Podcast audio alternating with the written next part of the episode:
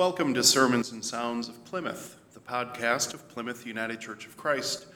I'm Pastor David, and on behalf of the members of this congregation, thank you very much for joining us. May God bless you through these words, and may you know God's love through them. Now, the podcast.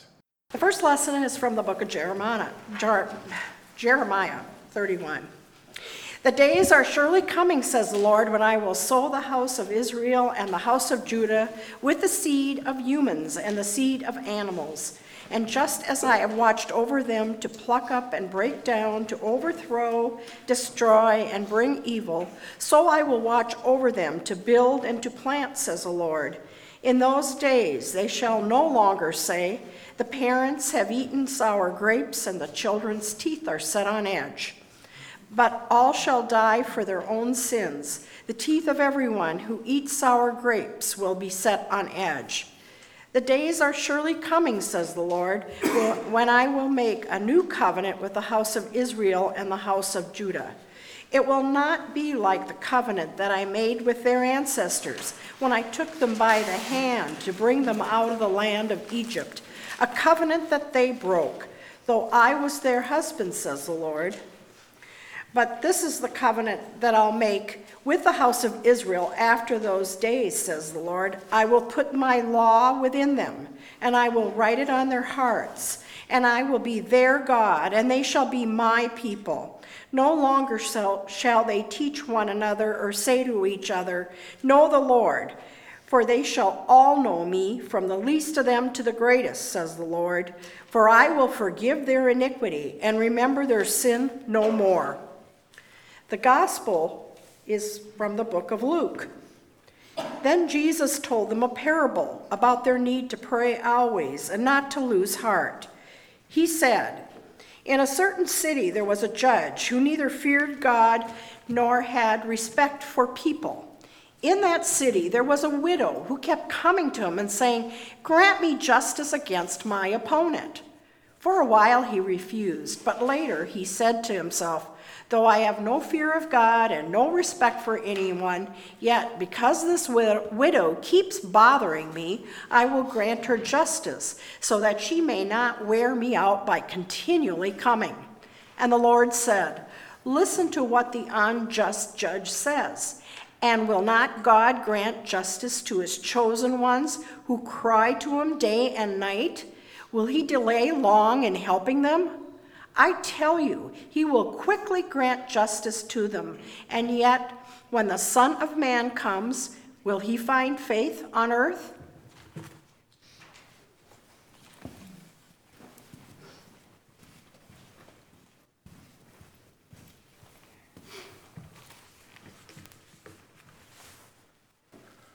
Our second lesson this morning comes from Genesis chapter 32, verses 22 through 31.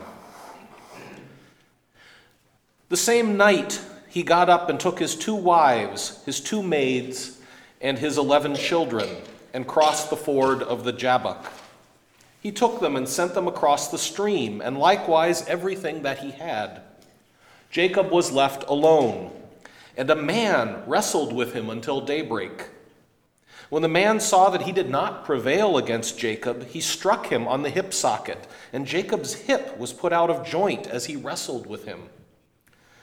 Then he said, Let me go, for the day is breaking. But Jacob said, I will not let you go unless you bless me. So he said to him, What is your name? And he said, Jacob.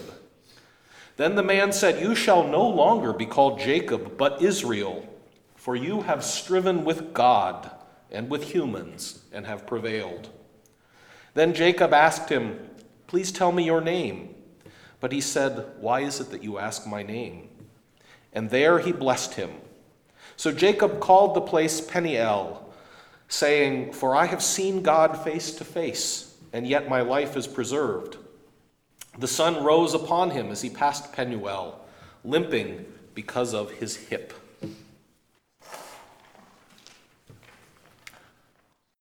I've delivered a fair number of sermons, and usually I am uncomfortable doing it. It's not that I'm afraid of public speaking. I do that a lot. That's part of my job. I do that many times a week. Nor am I afraid of making a fool of myself, because, well, I've done that before and I'll do it again, and if it's going to happen, it's going to happen, and there's no point dwelling on that. No, I'm uncomfortable because usually I feel called to give a message that I don't live up to. To say, be more generous when I am not, or forgive others when I have trouble doing it, or make a sacrifice that I myself am unwilling to make. I feel like a hypocrite, and justifiably so. I don't feel worthy of the authority given me. Today is a little different. If my interpretations of the three lectionary passages are correct, and I don't mean to imply that there's only one interpretation and that I have it, but if my interpretations are correct in some way, then I'm a little less hypocritical than usual today. Because today's passages are about wrangling with God, nagging God, and claiming authority. And I can do those things. And I do do those things. And I hope you do those things too. It's Laity Sunday, a day to remind us that we, the laity, are ministers. And that term just means servants. We serve God as well, not, not just Pastor David, but all of us are ministers. We are meant to serve God. In the Genesis lesson, we learn that wrestling with God is a good thing. In Jesus' parable taken from Luke's gospel, we are pretty much told to nag God, to pester God, and not be shy about it. And in the passage from Jeremiah, we are uh, told that a new covenant will be written not in stone, but in our hearts. So we can take authority from what is in our hearts. We don't have to go to what is written in stone, what is written on paper, what an authority figure gives us. No, we can look at our consciences, at our hearts, to decide and use to see what God wants. All three of these passages are giving us permission. And because we are reluctant, they are also encouraging us to use that permission. There are many metaphors in the Bible that, that talk about our relationship to God. And I want to talk about two of those. One of them is the teacher disciple metaphor, and the second is the parent child metaphor. So let's look at the teacher disciple metaphor first. Peter Rollins wrote a wonderful book called The Orthodox Heretic and Other Impossible Tales. We used it in adult education last spring. It's a connection, it's a collection, excuse me, a collection of parables. And they're parables where he is where Rollins has taken some of Jesus' parables and put a twist on them. Uh, sometimes he has taken parables from other places. Some of them I think he just made up. But they all make you think. And there's one of them I'd like to, to summarize for you, and it's called betrayal. In betrayal, a master tells his disciple, You have been a thoughtful and dedicated follower of my teachings for many years, and you may well one day become a great teacher. However, I sense that you are in danger of betraying me in your thoughts and actions. The disciple is shocked. And he protests I very carefully followed all of your teachings. I would never betray you. The master, however, replies The fact that you have never betrayed my teachings, and the fact that you swear never to betray them, this is to betray them already. The master desires that his students take their own path, that they find their own way, that they go beyond his teachings, that they apply them in new ways, challenge his teachings, wrestle with his teachings, and if necessary, betray his teachings. That's what the master wants. Now, I'm a teacher. And I'm delighted when one of my students intelligently challenges me. Or when a student who is a former student of mine has gone off to graduate school and returns for a visit, tells me how he or she is doing, and I realize that they know more than I do. That's the goal of every teacher. My relationship with that student has changed. I was once an authority figure. Now I'm a colleague. And let's look for a moment at the parent child relationship. As a parent, I want my child to grow up. Not too quickly. I want to enjoy my son's childhood. I want him to enjoy his childhood, but I don't want him to stay a child forever. I want him to grow up. I want him to surpass me in knowledge and wisdom, in health and strength, in courage, in just about anything. I think every parent wants that. But the child must wrestle with the parent as well. The child must find his or her own way, decide what parts of the parent's advice he or she will keep, decide how they will go on and make their own life. A completely one sided relationship isn't a relationship at all.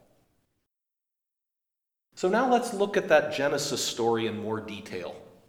I'm going to go back a little bit before that, the, the, the part we read. Uh, if we go back a little farther in Genesis, we find that Jacob is fearful of his brother Esau.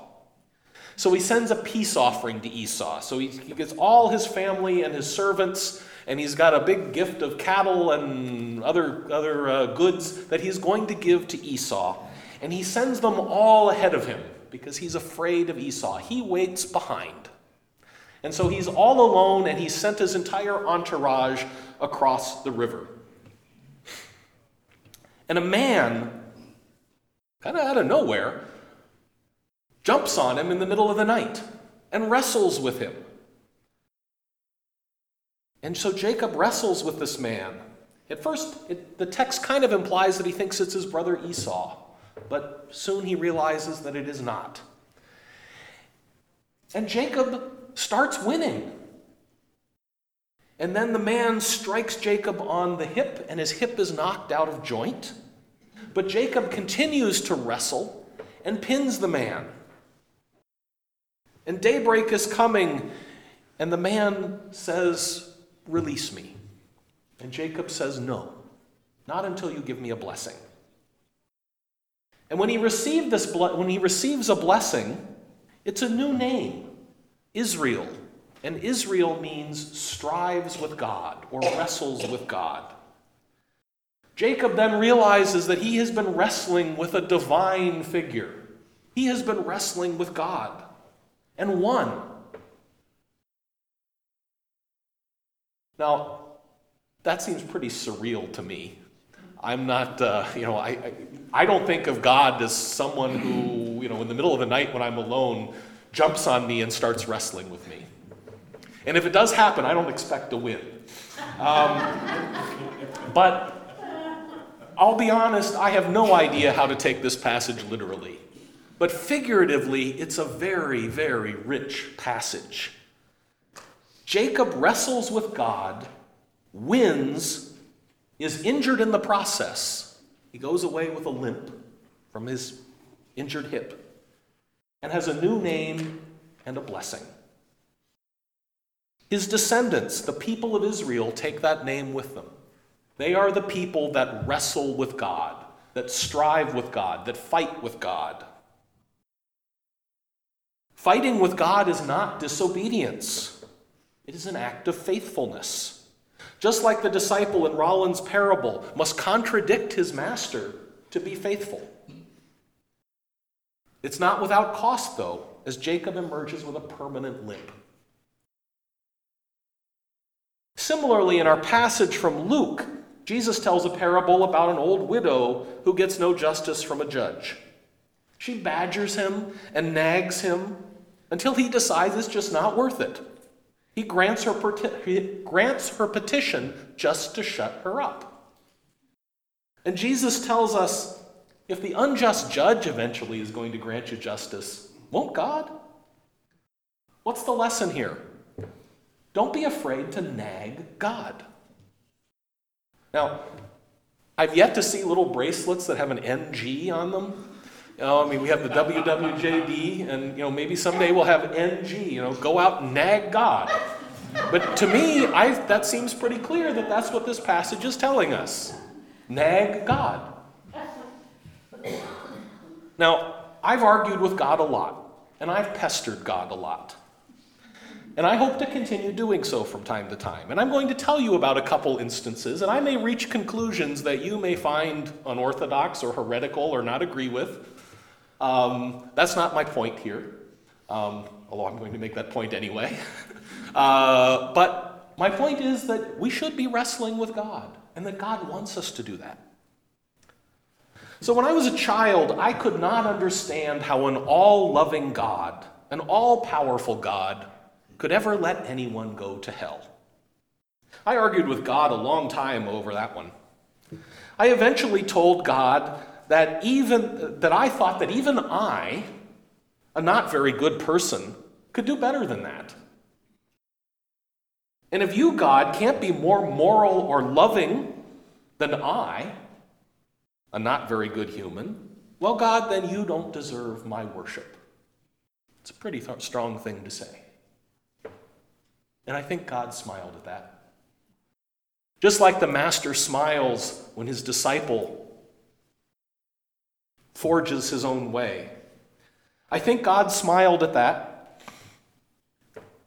because afterward, when I hunted for answers through my own experiences, my own attempts at spiritual disciplines, my own scholarly reading, the more I found that that stereotypical judgment of God that's, sorry, excuse me, that stereotypical judgmental God wasn't real at all. And by the way, I picked up that stereotype not from my church, I picked it up from society at large. But that a loving, forgiving God was real. And that knowledge was a blessing that I received from God. I even developed my own hermeneutic. A hermeneutic is a pompous term for a rule you use when you interpret religious texts. And my hermeneutic is that if I'm going to take a text seriously, God has to be at least as good as I am. And if I read a text and I find that God doesn't appear to be as good as I am, then I'm not reading it right or there's something awry. And I'm going to treat that differently. Let me give you another example. This is one that I suspect most of us have had. Most of us have probably argued with God in this manner. In fact, Shar mentioned it this morning in adult education. I suspect most of us have asked, how could God let that happen when we see a great injustice? Let's picture an event all too common in our society. An innocent child is beaten and killed. There are some who will say, Oh, God let that little child suffer to fulfill some purpose we just don't understand. It's a mystery. And I say, Nonsense. I'm not buying that, God. Now, actually, I wouldn't use the word nonsense. I would use a different word. And I feel I'm given permission here to say a lot of things, but probably not the word I'd like to use in church. But, nonsense. And others would say, God gave us free will. So God's not to blame. And again, I say, nonsense, or another word. What would you do if I told you that I saw a small child being beaten to death and I did nothing about it? You'd probably think I was pretty disgusting and pretty vile. Would you let me get away with it and say, Oh, I know what I'm doing. You just wouldn't understand. It's a mystery, it's beyond you. I, I don't think that would fly in our court system, and I don't think that would fly in your judgment of me. Or suppose I say, oh, I was just letting the perpetrators exercise their free will. I don't think that one would get me off the hook either. Not a good excuse. So if you're unhappy with my actions, and I would be, then I'm looking at it and saying, I should be unhappy with God. And since today's passage is about arguing with God, I'm going to do that. And I did that. And I suspect that a lot of you have done that too. What today's scripture passages are telling us is ask God, tell God, nag God, yell at God, wrestle with God. Our passages tell us it's okay to do that. Treat God honestly. You want to have an honest relationship with God, and sometimes that means yelling at God.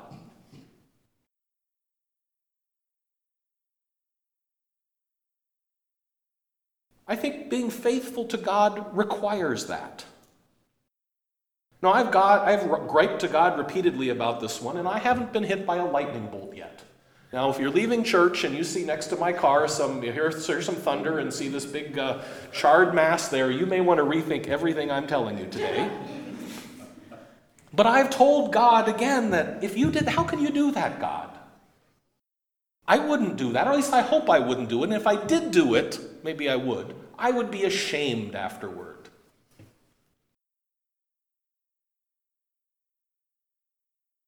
And once again, I told God, if you do this, I'm not sure you're worthy of my worship. But I also continued to study and to listen and to look for answers. And I've come to the conclusion, and you may not agree with this, but I've come to the conclusion that God didn't help not because God didn't want to help, but because God couldn't. In his book, Night, Elie Wiesel was a Holocaust survivor, tells a terrifying tale from the Auschwitz death camp. He was a prisoner there, and three Jewish prisoners, two men and one boy, were being hanged as an example for the other prisoners. And as this big crowd of prisoners was forced to watch this, a man behind Wiesel asked, Where is God? Where is he? And then they hanged the prisoners, and the men died quickly. They were heavy, and their necks were snapped. But the boy was light, and he didn't die right away. And they were forced, the prisoners were all forced to march up and see these dying men and look them in the eye, these dead men and the dying boy and look them in the face. And the same man behind Wiesel said, Where is God now? That sentiment is expressed throughout the Psalms. You don't need my permission. Read the Bible, it's in the Psalms. They're arguing with God all the time. It'll also be in our sermon hymn, O God, my God, where we argue with God. But Wiesel doesn't stop there. He writes, I heard a voice within me. Answer him. Where is he? Where he, here he is, he is hanging there on these gallows. The more I study, the more I pray, the more I think about it, the more I am convinced, and maybe you won't be, and that's okay, the more I am convinced that Wiesel was right. God was there suffering with the suffering, but that God was not the almighty tyrant that we sometimes think about. One of my favorite philosophers, Alfred North Whitehead, called God the great companion, the fellow sufferer who understands. But in Whitehead's view, God is omnipresent, but not almighty. God doesn't stop the suffering because God can't. That's not how God works. God works through you and through me, calling us to do good deeds, to prevent this from happening in the first place. No, God doesn't stop, stop the suffering, although God desperately wants to. God can't. God can simply be there with us and help us to make sure this never happens again. Rabbi Harold Kushner, whose son died of a rare, incurable disease, rethought his view of God having this great master plan and expresses similar views in his book, When Bad Things Happen to Good People. Some of you may have read that. so, those are just two issues on which I have argued with God. And I suspect you have on that last one and on similar issues as well. And both times I came away with a different view of God. But I was much closer to that newer view of God, that I had a better relationship with God than I had before. And I think that God was glad that I raised the issue, maybe even if I came up with the wrong answers. I've argued with God over many more things, but I think you get the idea. And I don't expect you to take my ideas uncritically. If I'm telling you to argue with God and challenge what God is telling you or what you think God is telling you, you should certainly challenge what some lay preacher up here is telling you. Lastly, I'd like to touch on the Jeremiah passage. God will write a new covenant not in stone, but in our hearts. For Christians, that new covenant has been written already. That's giving us a lot of permission. We have permission to act out of our consciences, out of love, out of that covenant written on our hearts, and not necessarily what's written on paper or in stone. Jesus did this regularly. He loved the law, the written law, and he generally followed it. But he always made compassion the exception. The law of love written on his heart was always higher. And so I leave you with my interpretation of these passages. Actively challenge, question, pester, nag God, ask for justice and a blessing.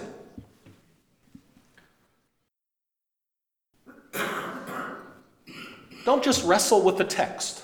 I'm to pick on David because he always tells us we should wrestle with the text, and that's a good thing. But we should not just stop at wrestling with the text, we should wrestle with God. We, have, we want to have a good relationship with God. And that requires honesty. And that requires telling God when we don't get it and demanding answers. Actively challenge, question, pester, and nag God. Ask for justice and a blessing. You may find you made some wrong assumptions.